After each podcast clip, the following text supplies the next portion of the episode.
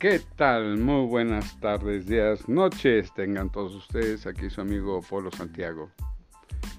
Pues bien, ahora les vamos a comentar que este presidente inepto, que si no puede, pues que renuncie, ¿verdad?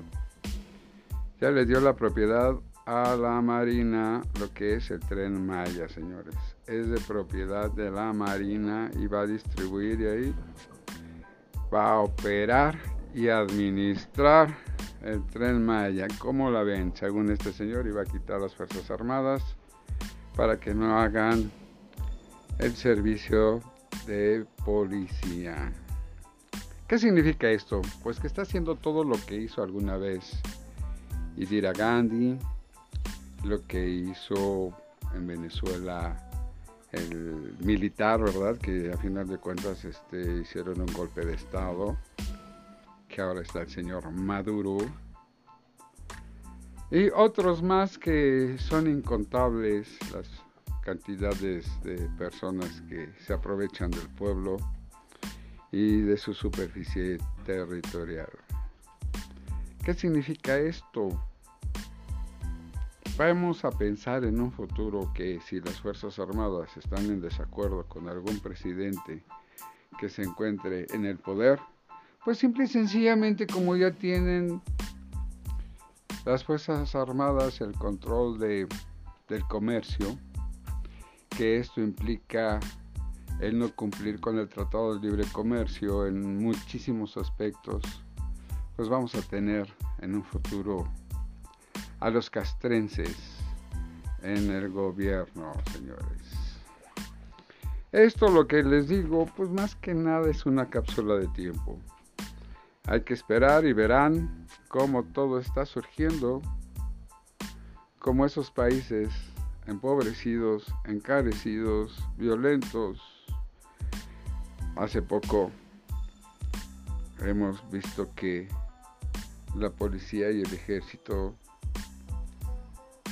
se ha visto involucrado en masacres por medio del narcotráfico, puesto que pues este señor no hace absolutamente nada. No sé en dónde tantos miles de millones de pesos eh, que fueron desaparecidos en bolsa de quien se encuentre. Están provocando lo que es el caos. Ya ven lo que son las vacunas, las está mendigando todos los países, más no quiere comprar nada. El pueblo se está muriendo y ya se especuló de una nueva ola en donde va a haber más miles de muertos por este bicho. Al igual ni se diga de la gran contaminación de este bichito hacia el pueblo mexicano. Hemos visto mucha corrupción, muchísima más corrupción que en sexenios anteriores, más pobreza, mucho más pobreza que en sexenios anteriores. La gasolina en realidad ya está más cara que cuando fue el gasolinazo de Peña Nieto ha incumplido con todas sus promesas y se cree rey de México, tanto que ahora como le echaron para atrás su iniciativa de ley eléctrica, ahora quiere las cabezas de estos ministros de la Suprema Corte de Justicia y también va a querer hacer reformas hacia lo que es la constitución que viene hecha, que es una de las mejores del mundo ya va a querer meterle mano también ahí, pero se dio cuenta ya que se topó con pared cuando los ministros de la Suprema Corte que eh, negaron su propuesta para que la Comisión de Energía Eléctrica tuviera todo el poder y la gloria del manejo de la electricidad. Vamos a ver, por ejemplo, lo que es el señor Maduro, cómo controla al pueblo, quitándole la energía eléctrica para que no tengan comunicación con el extranjero ni con las personas de su propio país. Al igual, solamente las empresas, algunas empresas que no trabajan directamente en ese país, a los trabajadores venezolanos, sí les está otorgando el beneficio de tener internet por medio de otras empresas, más no porque el gobierno se los tenga permitido. Así verán cómo poco a poco este personaje ha encapsulado la oportunidad y el futuro de muchas personas jóvenes, el deterioro de muchas personas de la tercera edad, en fin. ¿Ese es el pueblo que quieres? ¿Ese es el pueblo que querías? Ese pueblo y ese gobierno es lo que tendrás. Desafortunadamente no hemos podido hacer gran cosa. Sí, ya hay muchos opositores.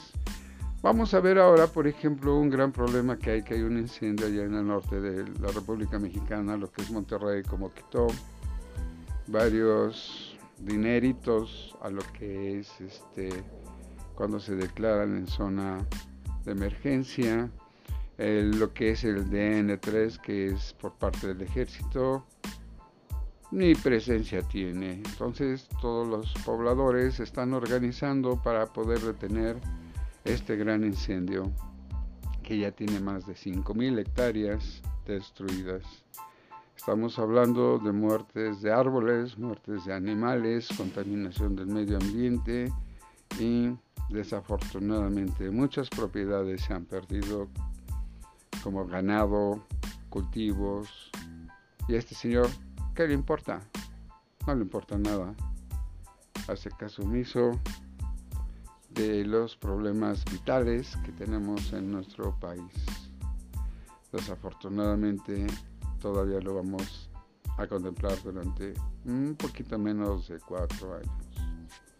Pero está haciendo todo lo posible porque este gobierno sea un gobierno fracasado y un país realmente innecesariamente extremadamente pobre. Creo que no es justo y como mexicanos necesitamos y merecemos una buena calidad de vida que este gran personaje estúpido nos está quitando de las manos. Esperemos que en estas próximas elecciones, que van a ser como si fuera una portada TV de novelas, gente sea la gente sea responsable cuando vaya a votar y se fije exactamente bien por quién va a seleccionar su voto. Es algo increíble, jamás visto en este país, inconcebible y como país a nivel internacional nos ven cada día más jodidos. Simplemente hay que ver este, las publicaciones de periódicos de otros países. Eh, muchos no conocen el regaño que tuvo este señor López Obrador por parte de la OMS. Eh, no sabemos a ciencia cierta bien qué es lo que nos va a cobrar cómo nos va a cobrar la factura Estados Unidos al regalarnos dos millones de vacunas. Señores, esto es el principio de un caos. Y si no se detiene a tiempo, estaremos realmente como Venezuela, no como un país socialista, pero sí con un dictador fascista. Si no es él, será el que sigue, o el que sigue, y del que sigue, porque este tipo va a dejarnos un lastre pesado y difícil. Yo realmente lo siento por estas generaciones futuras que en realidad un futuro lo tienen muy incierto, si es que se puede hablar de futuro.